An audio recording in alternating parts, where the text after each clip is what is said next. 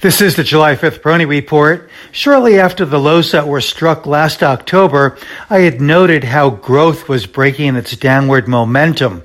As we finished off the first half of 2023, I've seen indications that perhaps growth now might be breaking its upward momentum, not in a serious way, but enough that I think it's a reason to uh, at least be a bit restrained for right now and let this uh, category uh, correct a little bit. And this is a, uh, a general call.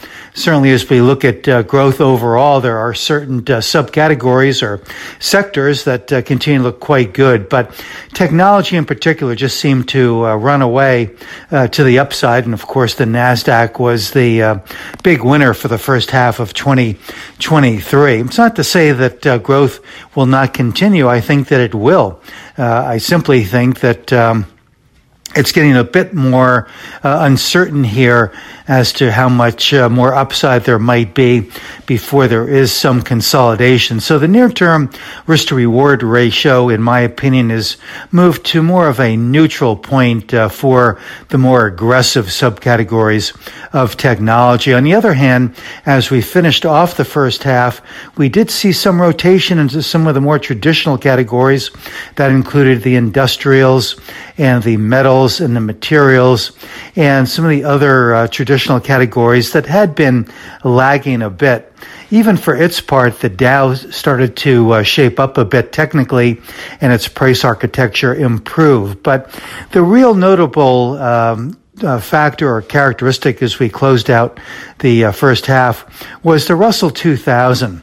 And we saw the Russell test and retest support at the 1825 level, and it held it success, successfully.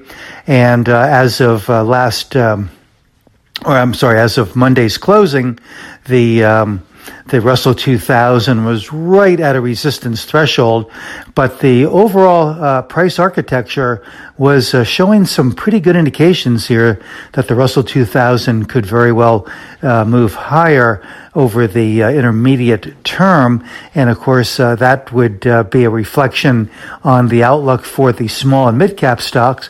But in some ways and important ways, I think it's also a potential indication that uh, bodes well for the overall market in as much as when medium and small cap stocks uh, show relative strength, uh, strides, or improvement, that tends to indicate that investor confidence is gaining. And I think that that is overall the case. But as we await the uh, second quarter earnings season, uh, I think that there could be uh, some profit taking here. And again, moderate uh, I think, down to pretty normal and pedestrian uh, technical uh, support levels for the major uh, market uh, indices. But I also think that um, we uh, could see some above average gains in, again, the traditional categories of the market as technology potentially consolidates here. And that uh, would also reflect the fact that we have a market that uh, is showing good participation uh, among a number of different and diverse sectors. So if technology does in fact uh, consolidate here, I don't think it will be terribly disruptive to the overall market. This is Gene Peroni at Peroni Portfolio Advisors. All expressions and views presented on this podcast are the opinion of the commentator and may be subject to change. AAM makes no recommendation as to the suitability of any investment and may make a market or have financial interest in any security or sector discussed. Past performance is no guarantee of future results.